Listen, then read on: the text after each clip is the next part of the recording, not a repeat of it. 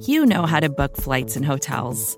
All you're missing is a tool to help you plan that unbelievable travel experience. That's why you need Viator. Book guided tours, excursions, and more in one place. There are over 300,000 travel experiences to choose from, so you can find something for everyone. And Viator offers free cancellation and 24 7 customer support for worry free travel. Download the Viator app now and use code Viator10 for 10% off your first booking in the app. Find travel experiences for you. Do more with Viator.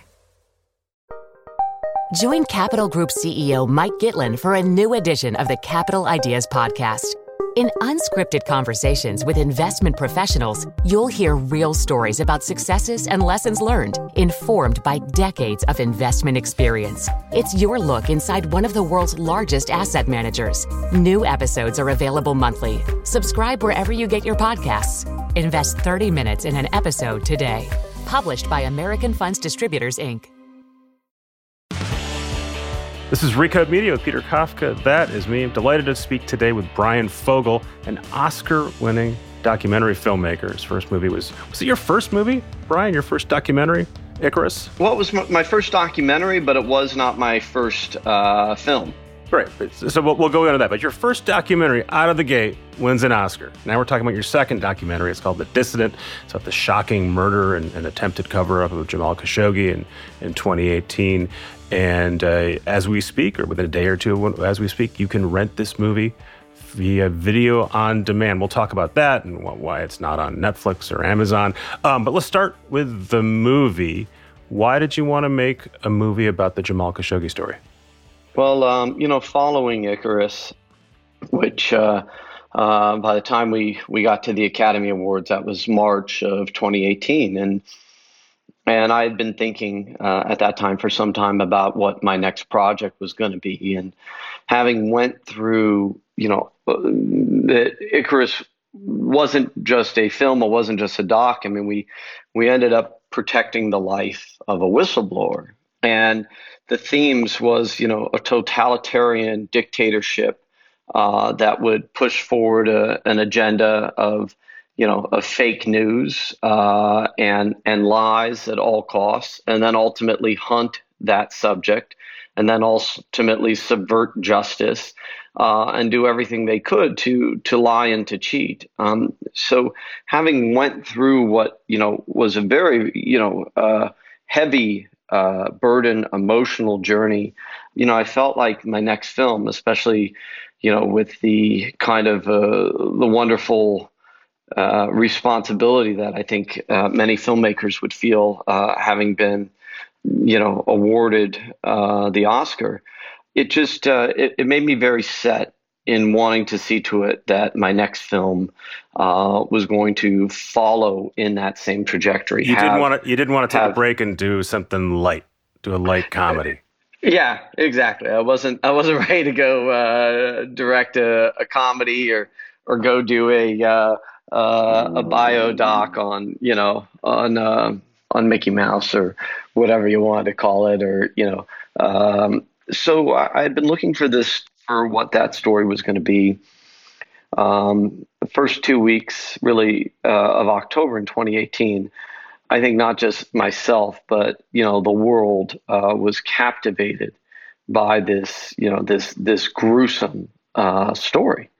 Uh, and the idea that someone could walk into their own consulate uh, seeking marriage papers um, to be brutally and horrifically murdered and then have that murder uh, you know essentially covered up planted on another government and then when you got to the in the weeds behind this murder to understand that this murder was essentially saudi arabia trying to silence a journalist, trying to silence an opinion maker, trying to silence a critic. And not only had they done this to Jamal, they had went after others, and you know, and what was going on in their own country, um, you know, is and was equally horrific.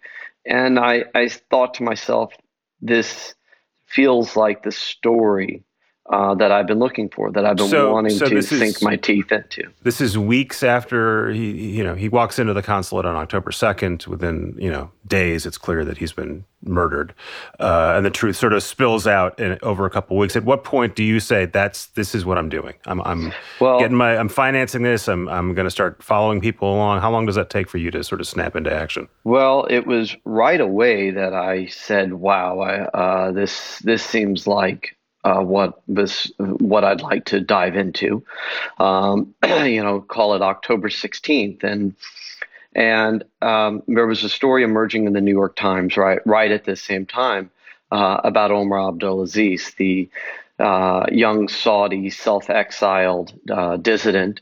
Um, who was claiming that his phone had been hacked with Israeli cybersecurity software Pegasus, and that because of this hack, uh, he's saying that they you know, had also hacked Jamal, but they knew what he was, what they were working on, and that he believed that this was one of the primary reasons why they murdered uh, Jamal, because uh, Jamal was working in financing uh, Omar to help them recontrol uh, the narrative uh, on Twitter that Saudi Arabia was, you know, falsely propagating. And so that story had just emerged. And in Omar's story, I said, wow, this is this is the thriller. This is the story that matters now. I mean, Jamal is is dead, so he can't speak for himself, but Omar and his journey uh, certainly can. You wanted a um, character um, that was alive and and uh, to put it bluntly, and, and could tell a, a, a, narrative that was happening sort of in real time that you could follow. You start the movie with him in Montreal, right? Right, because I didn't want to make an archival film. I wanted to craft, as I saw it, a docu thriller. That this was, you know, a real world thriller. That if we could get that access and we could gain the trust of these key people, that the story to me, and of course I didn't know everything at the time, story to me felt, you know, highly cinematic. It felt like a thriller, and that if you can take something, um, you know, that is real and and what became so emotionally connected for me and kind of falling in love with these characters and their journeys and and this battle that you could make people care um, and that you could possibly have an impact in the world. And so as the these two weeks you know october 16th i was in um, uh, italy at the time. Um, i had been speaking at the rome film festival. And um, I tracked down Karen Attiah, Jamal's editor at the Washington Post, and this is, you know, two weeks in. This was literally the day that Saudi Arabia had admitted that he had in fact died in the consulate. And I was able to get Karen on the phone, and uh, she said, "Look, uh, you know, myself and the Washington Post." Uh, are admirers of your work. If if you want to come meet with us in Washington, we'd be happy to sit down and talk and and um, and see how we can help. So I went from Italy straight to Washington. That was probably October 20th, and sat in a room with Fred Ryan and Marty Baron and the publisher David Ignatius and, and every and and they said, um, "Thanks for coming and let us know how we can help you." Um, and at the same time, um, I established a line of communication with Hatice Cengiz, uh, Jamal's fiance, who I saw as the emotional connection through this story. I mean, nobody uh, can, uh, you know, I mean, who can fathom uh, believing that your fiance is walking into a consulate to get papers to marry you and that you will never see them again and then to learn what happened. You appear to be following her around with a camera very soon after uh, Jamal Khashoggi was killed. How quickly yes. did you convince her to let you follow her around? How, when, when was that happening? It's not entirely clear when I'm watching it, but it looks like it has just happened, more or less. It was um, that was months of trust building. So uh, um, after I speak to her a few times, and at the time she didn't speak English, so we were speaking through a translator. You know, she was in, in, in terrible loss, terrible grieving. I mean, and uh, she said, "Look, uh, this was now you know early mid November." Uh, she goes, I'm not, I am in no place to talk about this. You know, journalists, I mean, they, you can imagine you go from a no one to all of a sudden, like she can't walk out of her home I mean, there are thousands of cameras, global media cameras, you know, uh, wait, waiting for her. And she goes, you know, I, I'm, I don't want to, you know, I don't want to be doing this. So, uh, so she invited me. Uh, she said, look, uh, I don't think I'm going to participate in this project, but you know, I've, I've seen your work. I, um, you know, I, I know who you are. And, you know, if you want to come to Istanbul and, and meet me, um, I would, I'd be willing to take a meeting with you. So, you know, so I went to Istanbul. I, I literally, uh, you know, didn't, didn't bring a, a, camera, didn't bring a crew. I traveled with, um, Jake Swantko, my cinematographer. We met her in a neutral location. She had a translator and um, that began the next five weeks of essentially trust building um, in Istanbul. Uh, we weren't filming. You know, we'd have lunch. A couple days later, we'd have dinner. A few days later, we'd have a coffee. And as she was grieving, as she went through this time, I just, you know, kept saying to her, look, um, if you'll trust me, um, I promise you that I'm going to do everything I can to fight for Jamal's legacy, fight uh, for for justice, and you know if we can go on this journey together, I'll do that. There's footage in there that looks like she is visiting the apartment that Jamal Khashoggi had rented, or an apartment that he had rented, and it looks like she's going there for the first time since his that murder. That is correct. Uh, so that's but that's that is, that's many months after the fact. So that was November. I spent five weeks there. I came back to the U.S. right after Christmas, and we kept in communication. And about two weeks later, she says, um, "Bryan, I've I've thought about it. Um, I think that you are the person that I want to work with. I'm speaking um, at the European Parliament uh, in in uh, in Brussels, and uh, it was like early February." And if you want to come meet me there, we can begin filming. And uh, and I did, and that began, you know, the next the next year. And um, when we actually went into that apartment, I want to say that that was in March uh, or maybe April of 2019. And after Jamal was murdered, because Jamal owned the apartment, because they were not technically married yet. They were going to get married, mm-hmm. uh, you know, that, that next week. Hatice didn't have access to the apartment. And the apartment had actually become a crime scene. You know, Turkish investigators had went in there and swept for fingerprints and and DNA, and you know they were they were investigating it as a crime scene. So they had it all locked down, and they had literally just started to move into that home. In fact, the very first night that she had ever spent in that apartment was the night before his murder when Jamal had come back uh, from being in London for five days. Um, so, literally that morning, and the footage of them leaving uh, the apartment, right, was literally her her very first uh, night that she had spent in the apartment. It's a striking scene when you, she goes back to that apartment, and you there's not a lot of narration in this movie. I mean, really, almost none. Um, and you sort of have to piece together for yourself. You have to watch closely and understand what's happening, and then you realize what's happening. It's it's quite emotional. Do you have any trepidation about filming a scene like that, or were the were there any other instances where you think thought this is too much to show on camera? This is a grieving woman, and while we're going to honor her husband, we don't need to show this or that scene.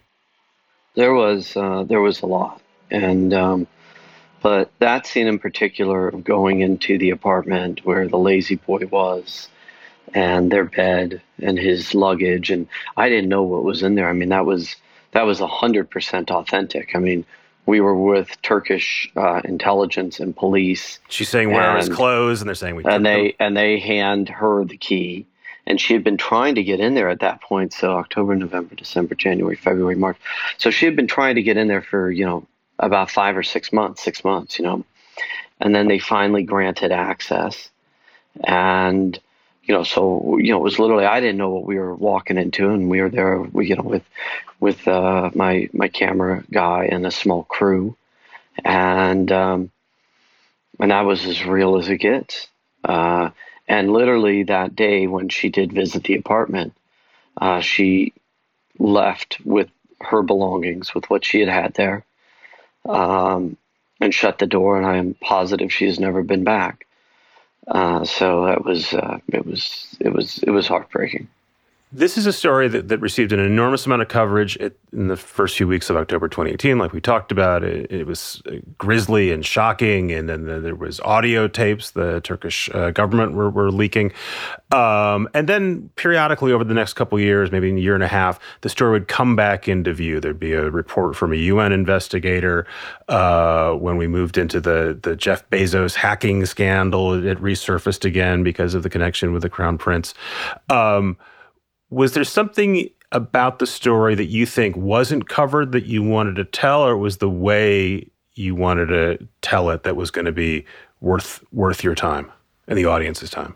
Well, I mean, uh, you know, I, I went on this journey really starting from the the beginning, and and for me, it was about how do you craft a very very personal, emotional journey that also is a cinematic thriller that hopefully from that very first scene of Omar in a hotel room, you're going, wait, I think this, I thought this was the Khashoggi movie, but you open up on a drone shot and you're coming into a hotel room and this guy is, is, I mean, that, that was real. And these, and this is in the days following his death, uh, is talking about revenge. And you go, well, who is this guy? Why am I in Canada? And so the intention was how do we craft this this thriller using all those cinematic techniques of the sound design, the score, the motion graphics, the CGI, the animation, the editing, the you know the the interstitials and and how we shot the film to make you feel like you're in the Bourne Identity, except you're not. You're in a a, a true human tragedy that deserves you know justice it ju- deserves action that deserves people in the world to be able to see this. And and so but the the thought was if we could craft the film in this regard that you could engage an audience. And so you know uh, you know so here we are 2 years past Jamal's murder. And you know there has been no justice. There's been no accountability. The the 20 members of the G20 have all essentially looked the other way for Saudi money. Uh, the Trump administration, uh, you know, has refused uh, to enact any sanctions, to block weapons sales, etc. Um, the G20 was just virtually held in Saudi Arabia, and what we see is is a true reemergence of you know of Saudi investment. I mean, they have scattered their you know billions and trillions into so many companies and industries. Um, I mean, Netflix just announced an eight picture deal with the Saudis. Um, Amazon just announced that they were acquiring Souq, the Saudi Arabia of Amazon. Live Nation, AMC, Penske Media, you know, have hundreds of millions of Saudi investment. Uber, uh, you know, SoftBank. There was a lot of just, scrutiny about Saudi money in the fall of 2018, and people pulled out of conferences and were asked exactly. whether or not they were going to take Saudi money. And and then it has since went away. Uh, we're recording this just after DoorDash went public. They got SoftBank money, which means they got Saudi money, and no one brings that up. Is is your intent here to sort of refocus uh, people's attention on on where what Saudi money is and where it goes and, and what it means to take that, or do you think that that is a lost cause at this point? Well, I, I think that it is. Um, look, it, we know that money, you know, money like that, investment like that, um, is a very, very, very, very hard thing to walk away from. And what we know is that, you know, faced with okay, do I take five hundred million dollars uh, for my movie theater chain, and it's an investment, or do I fight for human rights and the you know eight nine hundred people that were beheaded in Saudi last year, and Loujain Hathloul, the woman activist who's sitting uh, in a Saudi prison on trial, and Omar's brothers, and you know we know the answer of most of these companies that you know they're going to put their shareholder accountability uh, you know first. They're going to put their business interests ahead of that. And ultimately there's that risk assessment. You know and look uh, as much as i would have loved this film uh, to be on netflix and i would have wanted this film on netflix i understand what is going on and the backdoor communications of that is okay, do we want to put our platform at risk? Maybe they're going to hack us. Maybe they're going to take our servers down. Maybe they're going to boycott us. Maybe they're going to, uh, you know, launch an attack on our offices in the Middle East. Maybe because they're friends with the Emiratis in Egypt, uh, will be, you know, uh, will be canceled off their their networks there, et cetera, et cetera. And all of these kind of things that weigh on political interests and media companies ultimately leads to a failure of accountability uh, and a and a thwarting of of uh, of any of any justice. I'm going to break up this conversation for just a minute so we can hear from a sponsor. We'll be right back. Vacations can be tricky. You already know how to book flights and hotels, but now the only thing you're missing is you know, the actual travel experience. Because is it really a vacation if you're just sitting around like you would at home? You need a tool to get the most out of your time away. That's where Viator steps in. You can book guided tours, activities, excursions, and more in one place to make your trip truly unforgettable. Viator has over 300,000 travel experiences to choose from. Everything from simple tours to extreme adventures and all the niche, interesting stuff in between so you can plan something that everyone you're traveling with will enjoy. Real traveler reviews give the inside scoop from people who already been on the experiences you're considering, so you can plan with confidence. Free cancellation helps you plan for the unexpected, and 24 7 customer support means you can travel worry free. Download the Viator app now and use code Viator10 for 10% off your first booking in the app. Find travel experiences for you. Do more with Viator. Did you know the Capital Ideas podcast now has a new monthly edition hosted by Capital Group CEO Mike Gitlin? Through the words and experiences of investment professionals, you'll discover who was their best mentor, what's a mistake they made that changed their approach, and how do they find their next great idea. Subscribe wherever you get your podcasts. Published by American Funds Distributors, Inc. And we're back. But let's talk about this. You bring you bring the movie to Sundance. You self you, you I, I assume you self financed it and and got uh, other investors to to pitch in initially, and you bring it to Sundance where you it, it, it, gets rave reviews. And I'm assuming you think you're going to sell it there and then, or did you not think? Did you think at that point no one's going to touch this anyway? No, no. We listen. You know, I I believed um, that the film and you know obviously the the story of the film uh, the human rights, uh, you know, angle on this, the urgency of the film would overcome uh, uh, the fear that these global distributors might have had. Um, I was wrong. I was wrong. So Netflix again, like you, this was an Icar- Icarus was a Netflix film. You you you praised them uh, effusively at your at, at, the Oscars when you won. Um, they seem like a very obvious candidate, uh, and then so does Amazon, another big uh, purveyor of, of, of, documentaries. Also, there's an obvious connection. You've got the Washington Post. Uh, journalists and, and, publishers in the in the movie. Uh, Jeff Bezos is doesn't speak of in course. it, but you see him. Um, Jeff Bezos what, does speak in. Well, he doesn't speak to not you, on, right? Not, not right. as not an interview, but he speaks right. it uh, at at on the stage. memorial for right. Hatice, and and he stands on stage and goes, you know, uh, Hatice, you know, we are here and you are not alone.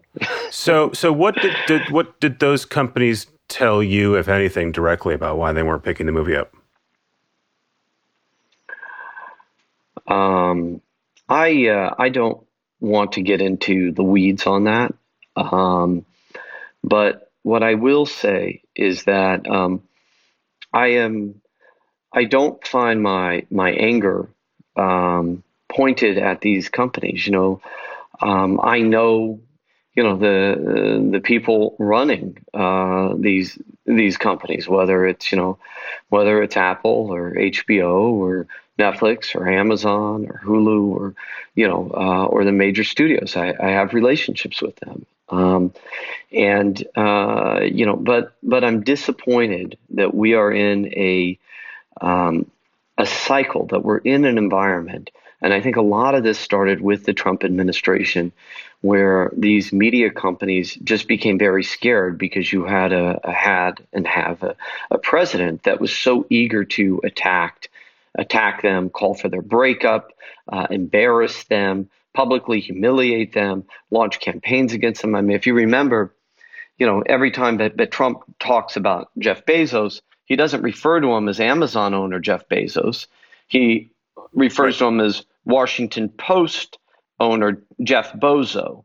So I do. I mean, I do think know, there's something about movies and streaming that's particular, and, and its internet distribution that's that's an interesting wrinkle here because all of these companies have global businesses or aspire to having global businesses, which means they all sort of have to then comport with.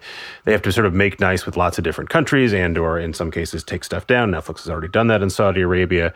Um, did you ever think like, look, maybe there, there's a way we can just do this a, U.S. domestic deal, and we can get this out to people uh, more easily. We can get it on sort of Netflix U.S. or Amazon U.S. and maybe we'll just skip the rest of the world, or or some sort of compromise where you get it to more people more easily.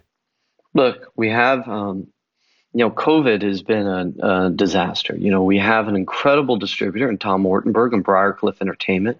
Tom did Spotlight, he did Crash, he did Fahrenheit 9/11. You know, we had planned to be on uh, in 800 screens uh, on October 2nd, on the anniversary of Jamal's murder. Um, that got pushed, that got pushed. Now we're essentially launching in theaters Christmas Day, but that's limited, and on video on demand uh, January 8th. So, you know, through all of this, we still were, you know, we were able to get a distributor and we were able to actually raise, um, you know, a, a, pretty substantial amount behind the the promotion and advertising of the film. And we have an incredible international sales company in HanWay, and they have lined up for us all these amazing global distributors. We had a distributor in Turkey that was going to put it on 800 screens, like literally treat it like it was Star Wars in uh, in Turkey. We have a, the probably the single best independent distributor in the UK, Altitude. Incredible company, DCM in Germany, Madman in Australia. Um, uh, you know these these are these are companies that are the top of the top in in independent you know theatrical releases and we're in covid. And so everything is on hold everything has been thwarted all of the plans are there and that's where the power of the streamer of a global streamer that can just put it in someone's home for them to watch it becomes all the more important did you remind that Netflix is, that they're the they're the ones who picked up the uh, the Sony movie, uh, the North Korea Sony movie after the hack, and, and were the first ones to step up and, and stream that one? Years later. Yeah. Years later, was it years later? Was out of it. It was a couple years. Yeah. I thought they were early on. I have to go back oh, and I, I we'll, need we'll, to know. We'll, we'll double check. But I did. Look, I did have they, one. Quick, they, look, they're they're a different company. You know what? What happens is more money, more problems more subscribers, the more you're on top of the world, the more you're the biggest, you know, the the less you want to fall, the less you want to make a misstep. So, you know, so the so the Netflix that that that did Icarus a few years ago is a different Netflix than the Netflix of today. Um, and you know that that said, you know, I'm I'm grateful to Netflix. I mean, they they gave Icarus life. It, they they promoted it. They helped that film be seen, and I am grateful to them. You know, I I care and like you know. Uh, so many people in that company. And I'm sure I'm going to continue uh, to have projects with them. But I think that the bigger thing becomes of stories like this that need to be told that are about justice and accountability. And I made this movie for Jamal. I made this movie for Atisha. I made this movie for Omar. And I promised them that I would fight for them, that I would have this movie seen. And I think the, the problem that that we're seeing in this global environment is how will and how does content like this continue to break through when you're in this global landscape where the bottom line, shareholder accountability, risk, all these other things are the main concern rather than what should be the concern, which is how to make the world a better place and how to fight for against human rights abuses. I mean, it's a double edged sword, right? Because the internet allows you to distribute this around the world. Um, and if you wanted to, you uh, presumably could throw it up for free on YouTube or something to that effect. I mean, that's you're you're not a, you're not a charity, uh, and you and you do want the power of commercial distributors to sort of push it in front of people. But because they're global, like we discussed, that makes it more fraught. Um, I just had one more in the weeds question about the movie, and then I want to ask you about how you got into the business. Um, I remember when the story broke and the, the Turkish government was leaking audio from the consulate. And I kept thinking, I'm assuming this audio is correct, but I'm a little uneasy because Turkey's not a neutral player here. They have a long running feud with the Saudis, uh, and they are an authoritarian government themselves. Um, did you have any concerns or reservations about about interviewing them? You, you interview various uh, Turkish officials, um, and there's unless I missed it, there's no sort of caveat about sort of the backstory about what their motivation might be in speaking to you or publicizing this case. Was that something you you wrestled with at all? You know what? Um, yes, you know, okay, Turkey has its own politics. There's its own, you know, uh, human rights abuses, um, etc. And Turkey is obviously, you know, controversial on the world stage. Erdogan, um, and of course, you can get caught down that rabbit hole of what were Turkey's intentions? Were they trying to politically play this? Were they trying to hold? Uh, were they trying to embarrass Saudi uh, basically for their own gains? Were they trying to do this? All of that is inconsequential to the facts, to the story. And in this particular case, in this instance, Turkey is and was on the right side of us. They have been the only country in the world that has continued to try to hold Saudi Arabia accountable for this murder, has investigated this murder, had a trial in absentia for this murder, um, has tried to get other countries, United States, UK, Germany, uh, France, on and on and on behind uh, this uh, this you know fighting for accountability and justice, and and so when I was building that trust with the Turks, and that trust went all the way up to the president, and this was months and months of trust building. That that transcript that's in the film, like that has not been leaked to the media to this day. I mean, they leaked parts and sentences, but they ended up handing me a 37 page transcript and basically me and intelligence agencies have this. That's it.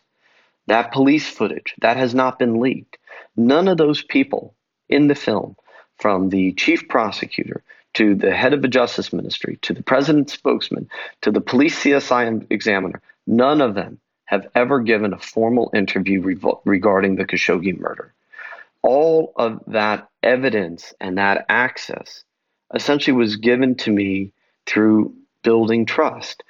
And that trust was look, I'm not here looking at the politics. I'm not here looking at, you know, other things that that Turkey can arguably, you know, uh, be called out being on the wrong side of. I mean, you know, they just jailed, you know, uh, 170 uh, guys for for life as part of the Gulenist coup, you know, in 2016. And, you know, obviously there's controversy around that and all the journalists sitting in their jails. But that's not what this story was. And in this story, um, it was about the murder of Jamal Khashoggi and Saudi Arabia trying to pin this murder on Turkey. And it was about Turkey fighting for justice. And so I was proud as a filmmaker to work with the Turks to try to bring that story forward. Um, because, you know, there's there's nothing there's always rusty edges. There's always variables. Do you give them any assurance that the movie's going to you're going to reach a certain conclusion? Do they have any capacity to look at the movie before you before you finish it or suggest edits? No. No nothing like no. that. It was just purely look you when you know the turks um, they, they don't do business by phone. They don't do business by text. They don't do business by email. You want to meet them come meet want to take a meeting? Come to my office. And that off and that meeting's usually two, three hours and involves, you know, Turkish delight and pastries and food and coffee and tea and you know, and and that's how the Turks do business. And so, you know, that that first five weeks that I was in Istanbul meeting with Hatice, my time was split between meeting people in the government and that relationship of building that trust um, in the government you know was a year um, in the making. And by the time we got the transcript it was literally about a month ahead of sundance which wasn't enough time for me to fully construct that um, that sequence of the film which is you know uh, a really intense uh, sequence. Yeah. Um, and you know in post sundance we went and spent six months working on that transcript and murder sequence. Um, because you know Turkey had you know taken a year uh, to provide um, that transcript to me because that's was how long it took to to build that trust to that level that they saw in me someone that was working to authentically tell the story but was and also what, you're talking about is was, the the transcript of, of his murder. Yes, uh, yeah. which is which I'd read bits of in the past, but you presented in a truly chilling way. And part of that, I guess, is that I hadn't seen the full transcript. I'm going to let you go in a minute, but I do want to I, I do want to get to this. Your Wikipedia says Bryan Fogel was a, stand up, and then he made Jutopia, which was a satirical Broadway play, and then he made uh, an Oscar winning uh, documentary, Icarus. Um, I don't want you to tell me your entire life story, but how did you pivot into documentary making? Well, um, uh, lo- long story short, um, in 2003, I wrote and co starred and produced uh, a play, a comedy uh, called Jutopia. It was about uh, a Gentile, a Christian guy that wanted to marry a Jewish girl so he'd never have to make another decision. Um, at the time, I wanted to be an actor and comedian, and I saw basically theater as, as a route for me to be on stage, that it was something that I could do, that I could control. And we put up this show in Los Angeles. it becomes a, an overnight kind of smash hit. And we play for a year and a half in LA we bring it to New York. We play for three and a half years in New York. And I've literally starred in this show like 2,000 times, no exaggeration. And so suddenly I'm trapped in this Jutopia prison. Uh, I was like, you know, Jason Alexander on, on Seinfeld or, mm-hmm. or David Schwimmer on Friends. Nobody was ever going to see me as anything other than the Jutopia guy. We did a book. We had traveling productions of it. We had licensed productions of it. I then, you know, started directing um, all these other productions, uh, and uh, and in that process, I held on to make a film adaptation of the play that was called Jutopia. It had a big cast in it: Rita Wilson and Jamie Lynn Sigler and Peter Stormare and Joel David Moore and Camryn Manheim and Phil Rosenthal. The list goes on. And um, the uh, the investor decided uh, to uh, turn down an offer for distribution. They put it onto on demand. It wasn't a brilliant movie, but it was fun. And it did no business. Um, it was looked at as a flop, both critically and, uh, and commercially. And I found myself in director's jail. And I was at the time basically facing 40 years old. Um, I was uh, I was broke. I was Airbnb being out my apartment that I was renting just to survive. Um, I was looking at literally opening up a gelato store. I mean, it had gotten that bad.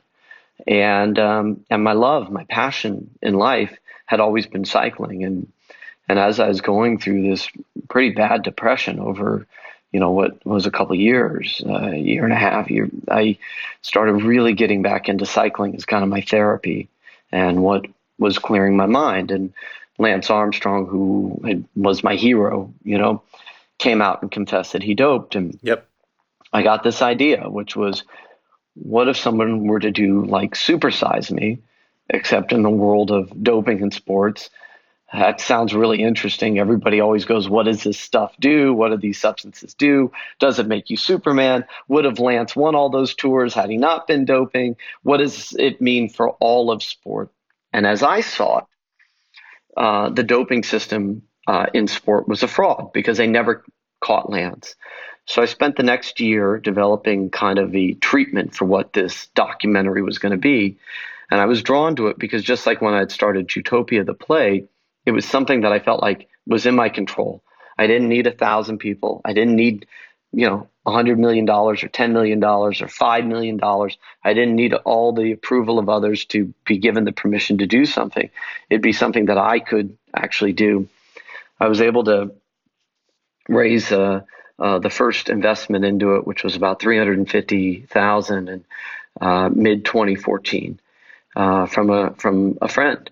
And he said, you know, uh, Bryan, you, you deserve another chance in life.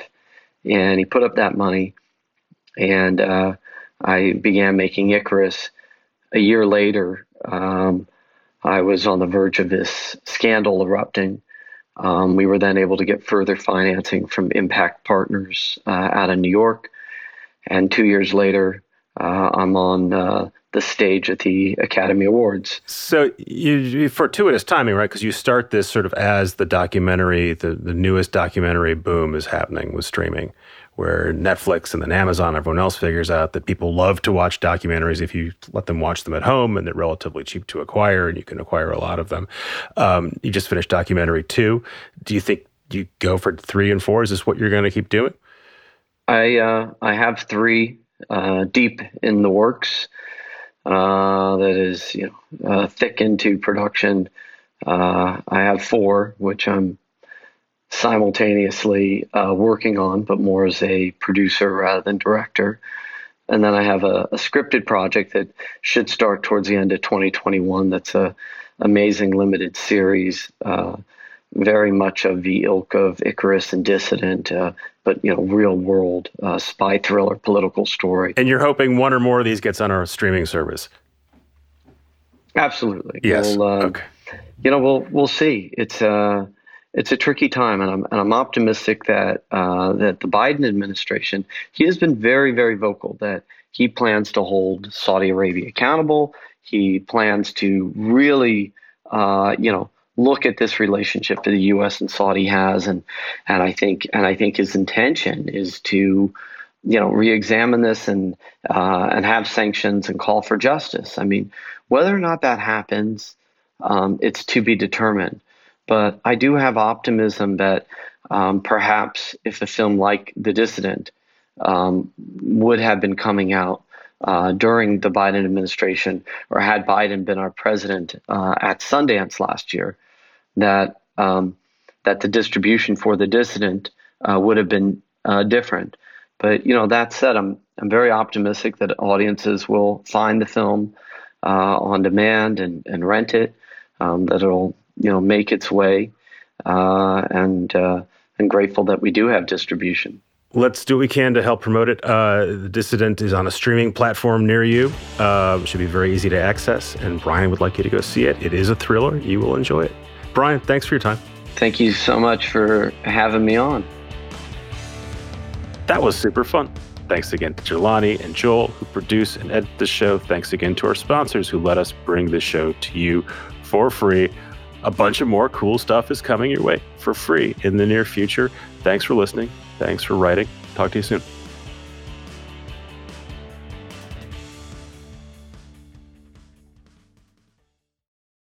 Welcome to the Canva guided meditation for stress at work. Impending deadline? Generate Canva presentations in seconds. So fast.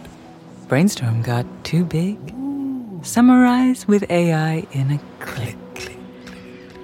Writer's block. Release with Canva Magic Write. Magical. Stress less and save time at canva.com. Designed for work. More to dos, less time, and an infinite number of tools to keep track of. Sometimes doing business has never felt harder, but you don't need a miracle to hit your goals. You can just use HubSpot because their all in one customer platform can make growing your business infinitely easier. Imagine this high quality leads, fast closing deals, wildly happy customers, and more benchmark breaking quarters. It's not a miracle, it's HubSpot. Visit HubSpot.com to get started today.